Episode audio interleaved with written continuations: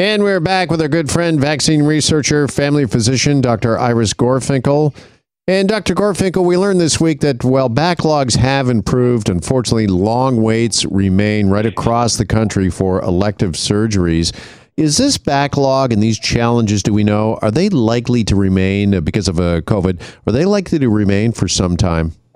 It's going to take a long time to catch up, especially with orthopedic surgeries. I'm talking about joint replacements, knees, and hips. And you know, for people who are suffering that, it's a tremendous burden. It's a burden in the workplace. It's a burden on their family and on caregiving. It's it's unbelievably difficult. So how bad is it? Consider this. Data from CIHI, the Canadian Institute for Health Information, tells us 40% fewer surgeries were done in the past, in the first 18 months of the, of the pandemic. That's the data we have, 4 0. So that's 600,000 fewer surgeries since the beginning of the pandemic. And this is massive.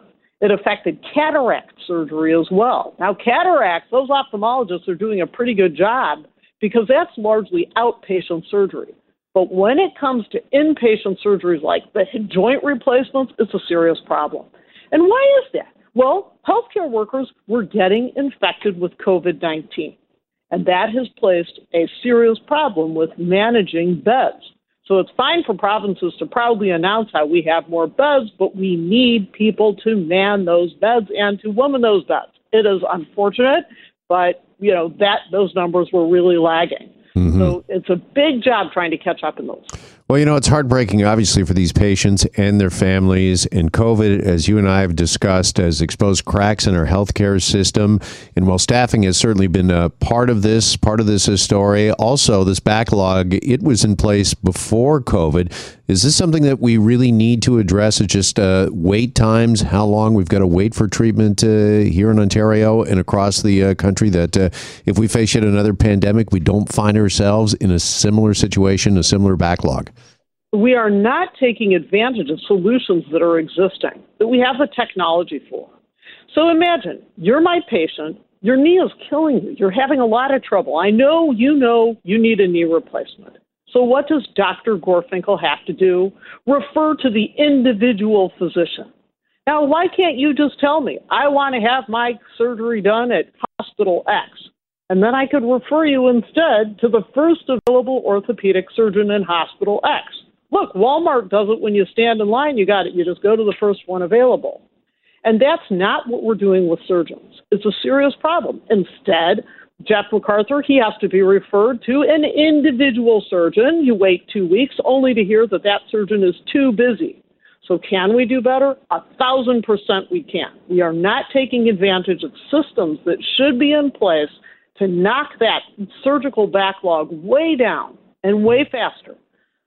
By the way, uh, here's proof that we've been uh, working together far too long here doing these segments, Dr. Gorfinkel, because I actually did tweak my knee this week. I have no idea how you could sense it or know that, but I, am long, I'm far, far away from needing a knee replacement. But yes, I did tweak my knee.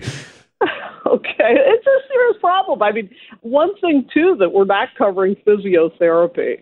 And I have to say, you know, you might have your medications covered, but physiotherapy is a huge thing. Mm-hmm. You know, to me, the drug, the, the path of drugs is really to lead to better places in terms of exercises, because ultimately the muscles that surround those joints act as shock absorbers, so that less pressure goes through those joints.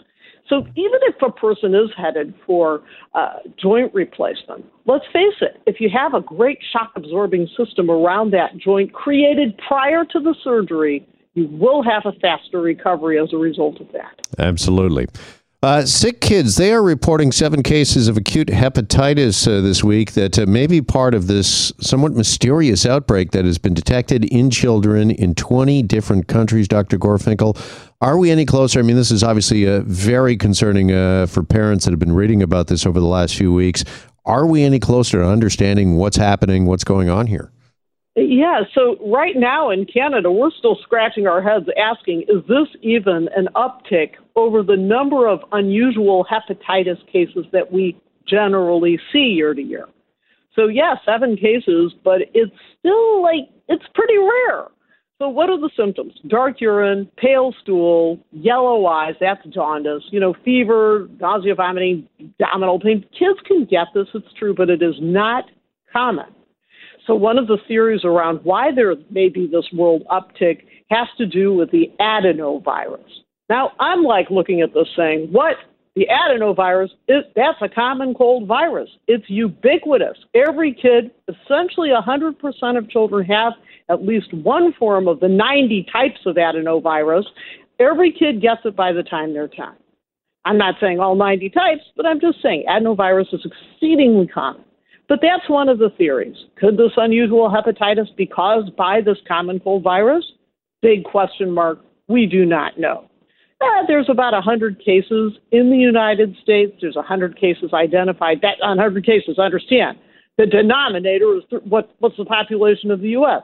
I mean, it's what 350 million. It's like millions and millions of people, 100 cases. You get the gist. This is not something that's that's super common. But the World Health Organization is keeping a close eye on it. It could be a signal. We're not sure just yet. All right. Also, want to talk to you this week about sleep and sleep quality because uh, sleep has uh, become more and more of a headline the last uh, few years, just the importance of sleep.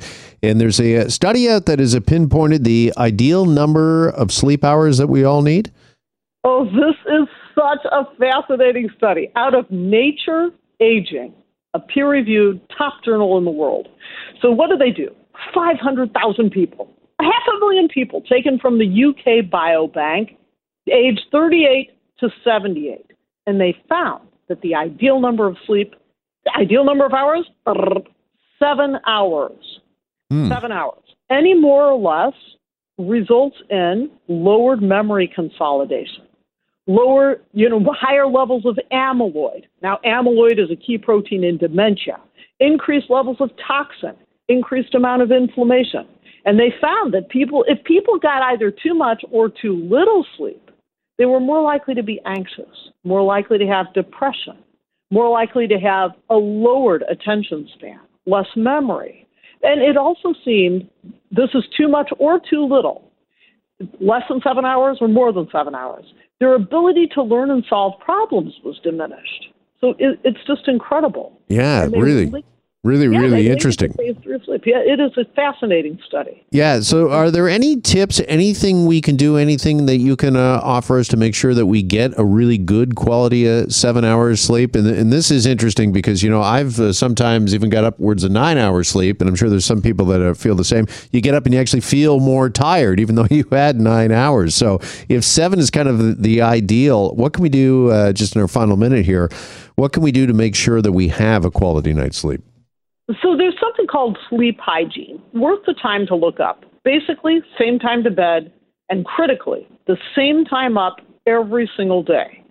Do not underestimate the power of caffeine. Caffeine, the half life is six hours, meaning that if I have 300 milligrams, hey, by, by the way, that's a tall, dark coffee from Starbucks. If I get that thing into my system, I've got one quarter of the 300 milligrams of caffeine still swirling around my brain 12 hours later when I'm ready to go to sleep. So let's not underestimate that.